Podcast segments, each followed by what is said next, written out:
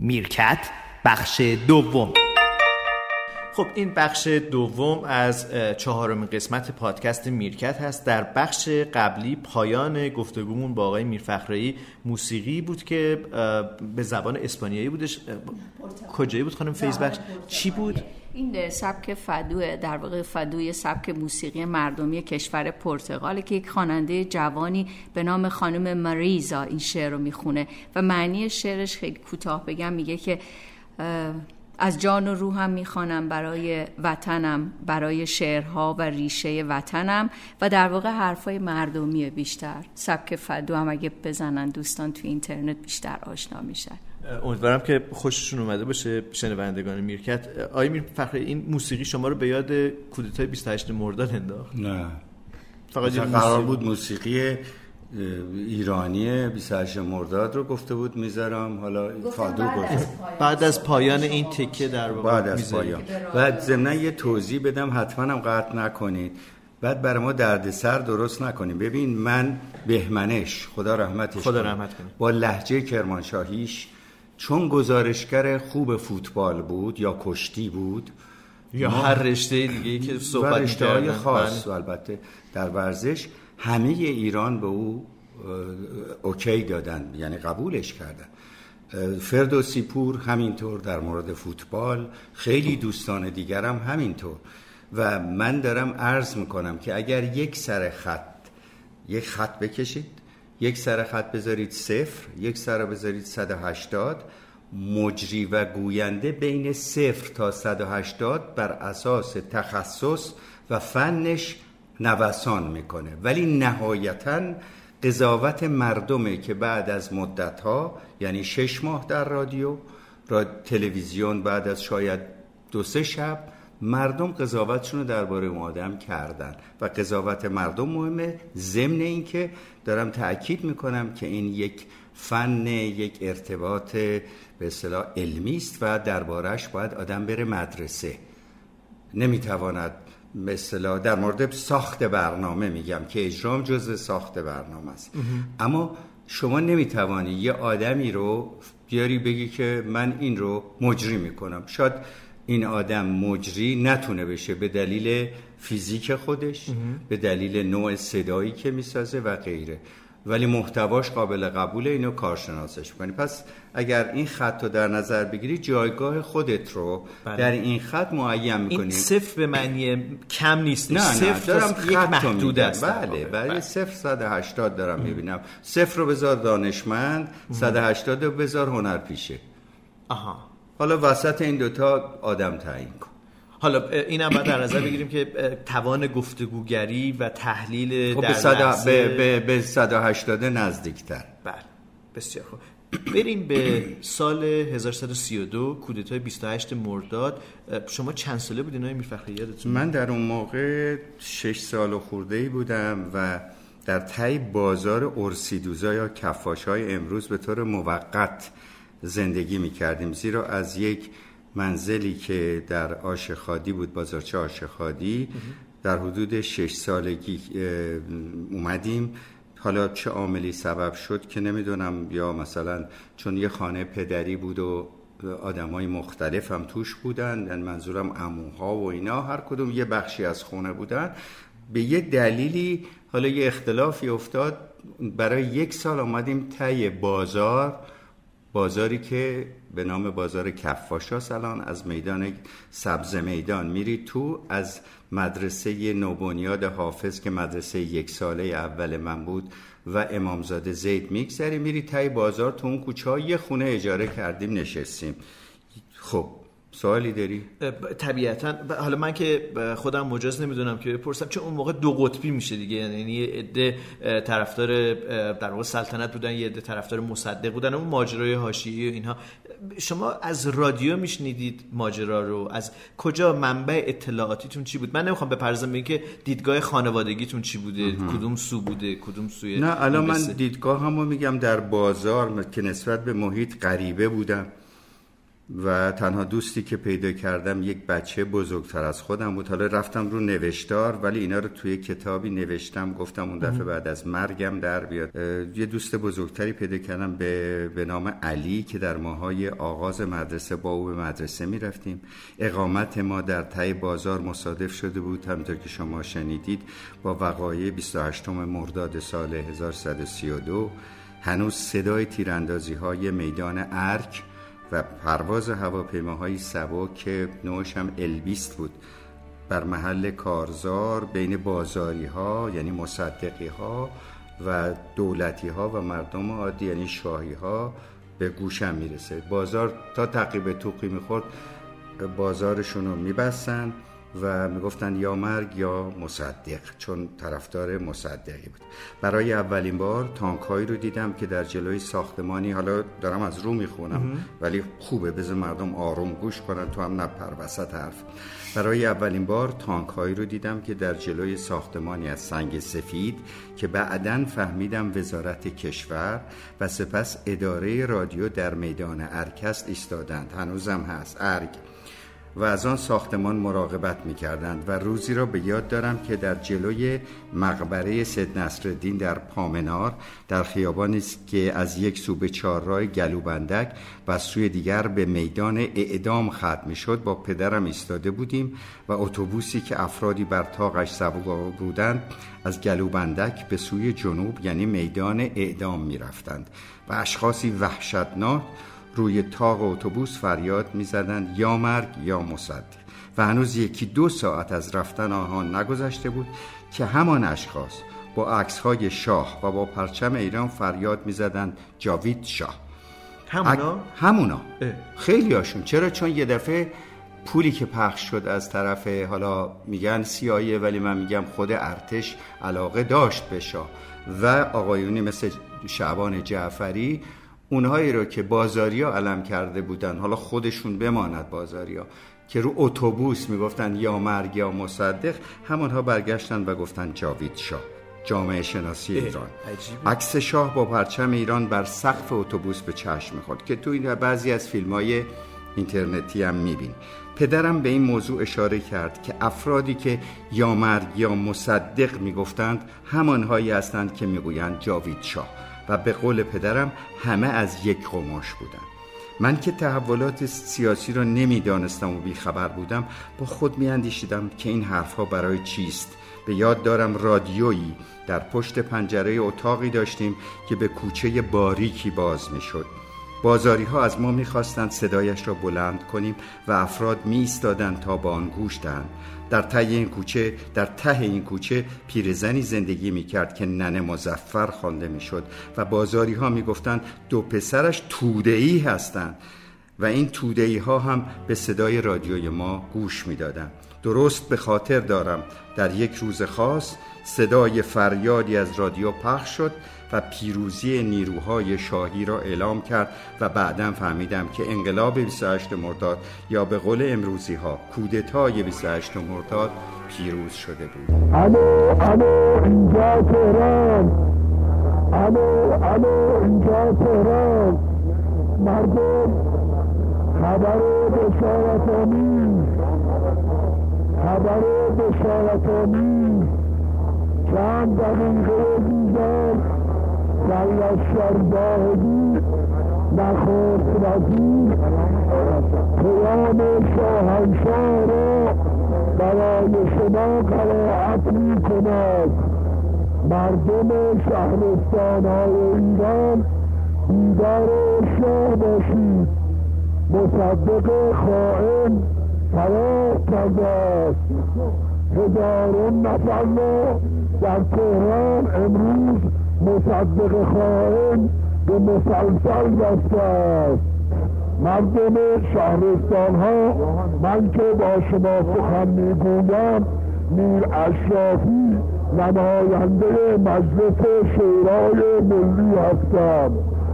مردم امروز در تهران ملت قیام کرده. و خانه مصدق روزنامه اطلاعات روزنامه کیهان روزنامه باختر را آتش زدن مردم حسین فاطمی را قطع قطع کردند.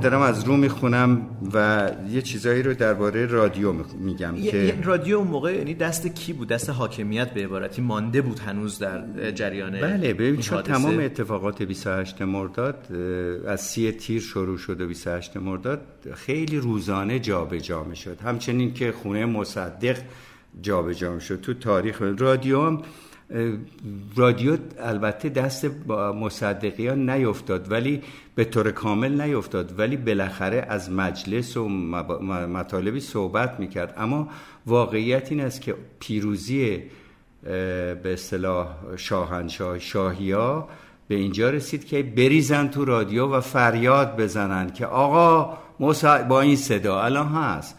مصدق در به در شد و اینجوری ریختن و شلوغ کردن. روی پخش زنده پخش تلویزیون زنده. رادیویی. بله مثل پخش زنده اول انقلاب ایران که ما دو تا رادیو ایران داشتیم. یکی از محل فرستنده که مردم جیغ و داد می‌زدن یکی از محل پخش که صدای عدیلی همکار خود ما بود گفت این صدای انقلاب اسلامی ایران. اسلامی نه این صدای انقلاب ایران. یعنی دو تا فرستنده مختلف در دو جای مختلف به دست آدمای مختلف اداره می‌شد که بی بی سی اینو فهمید و هر دو رو گذاشت. با یه اختلافی چون می‌دونی که ما مراکز فرستندمون متعدده. بله. استودیو هم باز در جاهای مختلف هست. اینی که اگه مردم بریزن در اون مورد میگم. الان نترسن چون مردم دیگه نمیریزن چون مردم سوشال میدیا دارن. می‌تونن حرفای مختلف از فرستنده های مختلف بزنن. برای همینه که ورود به صدا و سیما اینقدر پیچ و پیچ داره. خب اینا برای که تجربه شده. به هر حال اون موقع رادیو دست به دست میگشت. منتها بیشتر دست شاهیا بود. هیچ وقت نیفتاد و صدای گویندگان زمان شاه می آمد اما یه دفعه خیلی احساساتی های زمان شاه میر اشرافی و غیره و غیره ریختن و آقا مصدق رو بیرون کردیم. اینطوری هم حرف می زدن و در واقع مردم بخشی از بدنه مردم که تهران نبودن که طبیعتا همه ماجرا داشت در تهران رخ بله. می‌داد از طریق رادیو متوجه می شدن که یک اتفاق و حادثه رخ داده آیا خبر هم می‌گفت که جریان از چه قراره یا. اینکه نه, مثل اول انقلاب که فکر کنم بله. خود شما شنیدم که تلویزیون اون موقع اصلا صحبتی نمی‌کرد از آنچه در جریان بوده این از مختصات رادیو تلویزیون های دیکتاتوریه که در مورد حساسیت سردبیری ندارن. یه دفعه میفته دست یه عده‌ای. می‌دونی؟ این شوخی نداره. یعنی چون دیکتاتوره همیشه دلش می‌خواد که بگه همه چی ساکت آروم من در کنترلم مارش نظامی می‌زنه. همه جا. الان ونزوئلا هم همینطوره. این رادیو تلویزیون دست دیکتاتوریه. این اگه دیکتاتوری یه دفعه یه شبه بیفته مثل صدام حسین واقعا بیشرف. ببخشید من که این همه آدم رو کشت تا پشت سرش تانک های آمریکایی می‌رفتن تلویزیونش داشت با اون کلای مسخره و و, تفنگ زدن نشون می‌داد نشون می‌داد. تا تلپی افتاد بعد معلوم نشد چی شد و اینا. این مختصات رادیو تلویزیون بی هدفه که عوامل رادیو تلویزیونی ادارش نمی‌کنن عوامل رادیو تلویزیونی در جنگ دوم جهانی نصف استودیوشون میره و هنوز دارن کار خود خبرنگاریشون رو می‌کنن. این داریم تو تاریخ. ما نداریم. ما اولین اتفاقی که میفته اینه که سیستمایی که بر مبنای دیکتاتوری استواری یه دفعه تلپی چادر زنانه سرشون می‌کنن در میرن این بدبختی یه دیکتاتوری در گذشته بود و الان امیدوارم جامعه ما با همه اشکالاتی که داره از این نگاه فاصله بگیره و مردم و به خصوص مسئولان رادیو تلویزیونی بر پایه رادیو تلویزیون به عنوان رابط بین دولت و ملت و اطلاع رسان استفاده بکنن. نه یه بودی. و این خیلی خطرناکه. من شاگرد داشتم از افغانستان در شروع. که رادیو دولتی کار می‌کرد. قبل از نجیب الله. پادشاه که افتاد گوینده که شاگرد من بوده رو اعدام کردن. یا نمونه های دیگری داشتیم خودمون در ایران و اینا. که گوینده چه تقصیر داره؟ گوینده ممکنه افراتیه ولی اگر رادیو تلویزیون پایه داشته باشه مردم می‌فهمند که این هم مثل دکتر مثل نمی‌دونم بقیه شغلا مثل آشپز داره کارش رو درست انجام میده درست انجام. که متاسفانه در خیلی از موارد این فریادهایی که ما می‌زنیم به جایی نمی‌رسه و مردم عادی رادیو تلویزیون رو اونطور که باید به عنوان یک ارگان مستقل قبول ندارن. و هنوز هم این مسئله ادامه داره و رادیو تلویزیون حتی در حال حاضر سعی می‌کنه با ترفندهایی که می‌زنه دور همیایی که می‌ذاره نسیمایی که می‌ذاره ایناری که می‌ذاره بتواند حضور خودش رو با مردم هماهنگ بکنه. اما به هر حال مسئله خبر خیلی مهمه که خبر رو صادقانه به مردم بدی یا هنجارها رو توش رعایت بکنی اینا چیزایی است که در مدرسه رادیو تلویزیون ژورنالیستی یاد میدن. و اینا رو باید یاد بگیرن. ما دیگه باید یاد گرفته باشیم. خب. برگردم به 28 مرداد 32 چند سالتون بود آقای میرفخری؟ گفتم عزیزم من 6 سال و 6 خب سالم یک بود. کودک 6 ساله طبیعتا چیز زیادی نباید به یاد داشته باشه. ولی چرا؟ شما الان تعجب زیادی دارین. من از چهار سالگیم به یاد دارم. از چهار سالگی به یاد دارم. یعنی شما می‌دونستید که داره سه یک ساله. اتفاق. جنگ مثلا پیش میاد. یعنی یه دقیقا برای که تیاره رو بالا می دیدم سر پشت بون. یا اصلا یه خود بریم جلوتر تاسو آشورا رو از بالای سقف خونمون که به بازار وصل بود می‌دیدم. می‌دیدم دو دسته سینه زنی دارم میان جنگ و اینجا دیدم که هر دو علم امام حسین در دست دارن ولی می‌رسن برای اینکه برن تو مسجد. سر اینکه نهار کی بخوره کی نخوره علماشونو می‌زدن تو سر هم. یعنی من بچه میفهمیدم که این حرکات برای یک کار یعنی امام حسین غیر عادیه می‌دونی چجور میگم؟ ما این تو تاریخمون هم هست چیز خلافی هم نیست. دسته های سینه زن در گذشته برای اینکه پیشی بگیرن از همدیگه همدیگه رو می‌زدن. پس من این شرایط رو می‌دیدم. تیاره البیست یه موتوره رو می‌دیدم.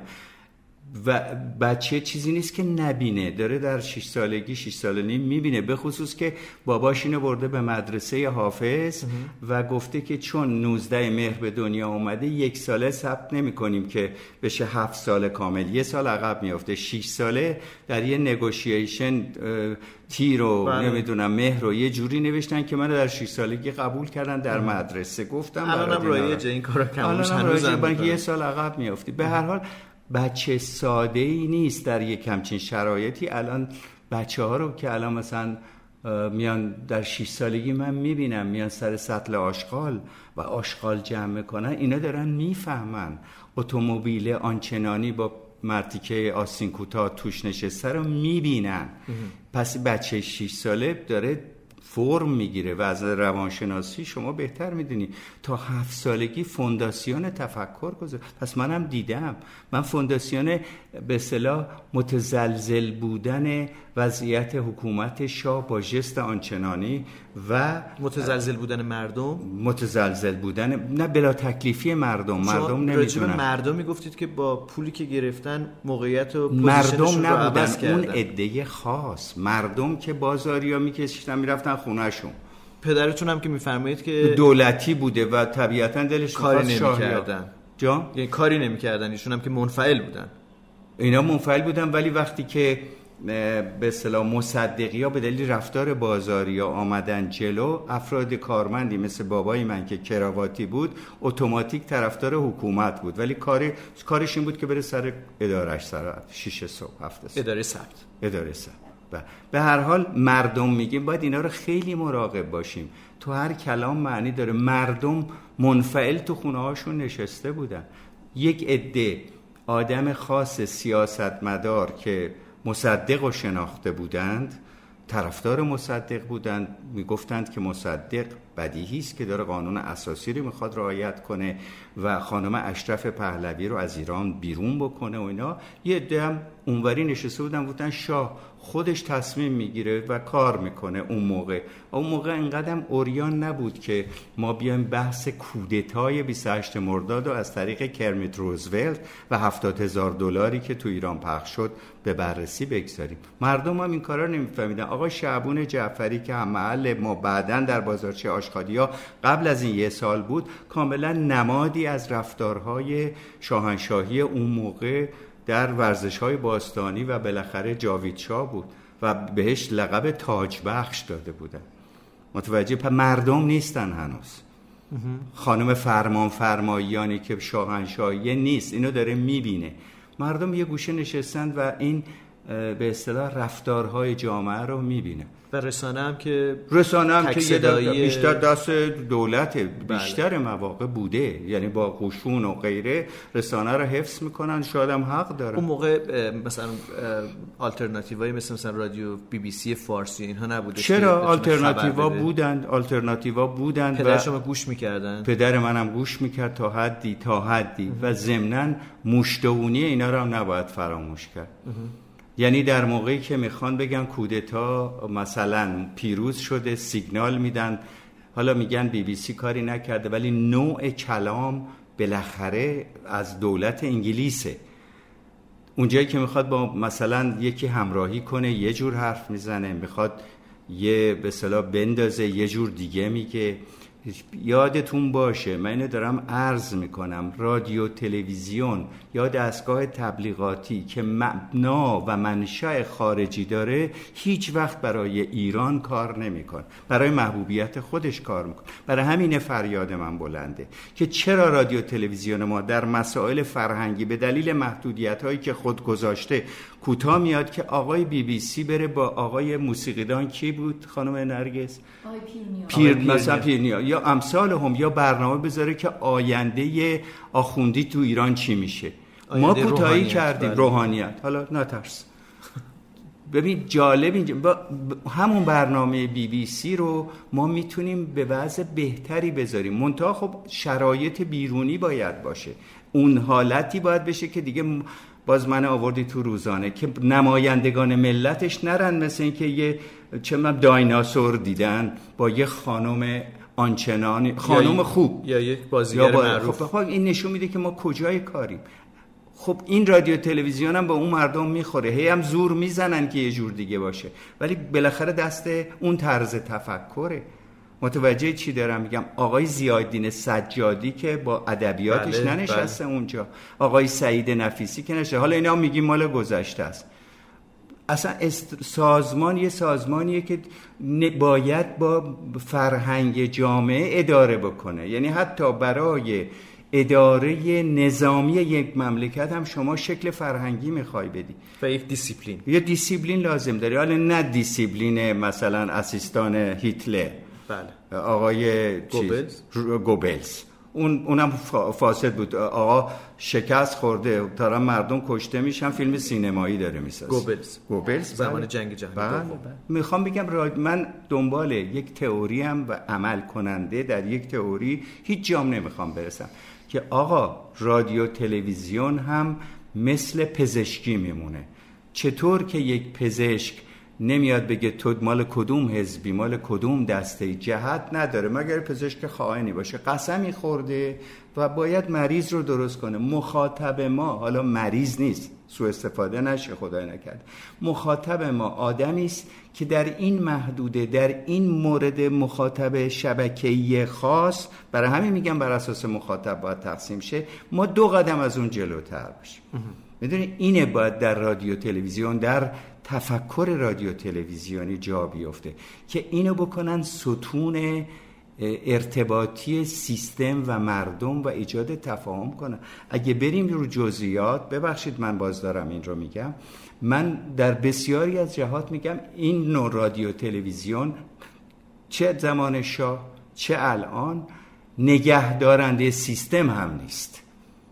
یعنی, یعنی در یه جایی رو هم در بر نمی‌گیره نه اصلا اشتباه می‌کنه. ما زمان شاه رو میگم که کسی نترسه. من تو رادیو تو تاکسی نشستم داره افت... گوینده رادیو با دام و دوم و دام و نمی‌دونم چرا خبرم با دام و دومه با گوینده ها اینجوری و فلان. داره خبر افتتاح صد دزو میده.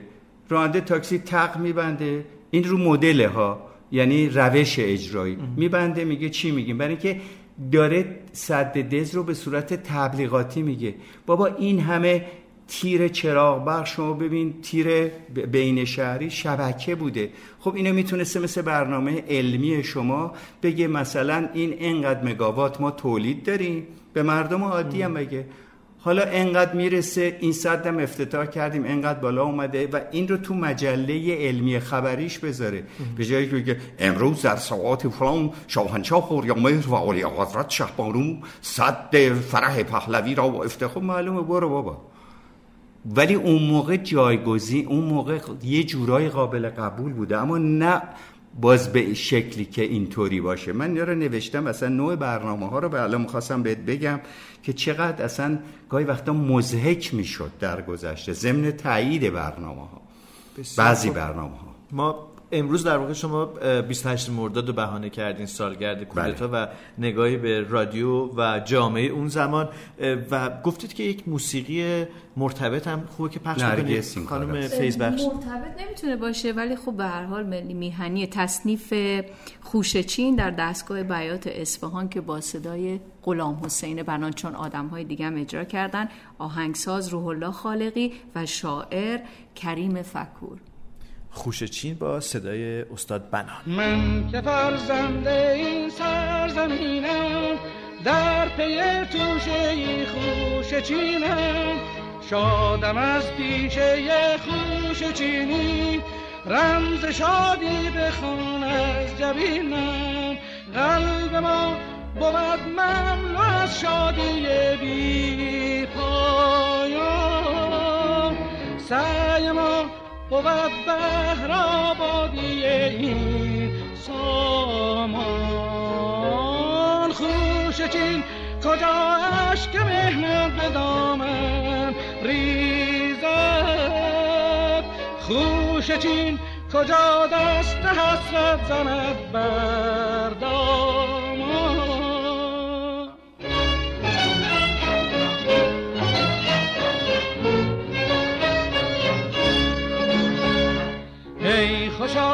پس از لحظه ای چند آرمیدن همراه دل بران خوش چیدن. از شب گهی همچو بلبل نغمه خواندن گه از این سو به آن سو دویدن.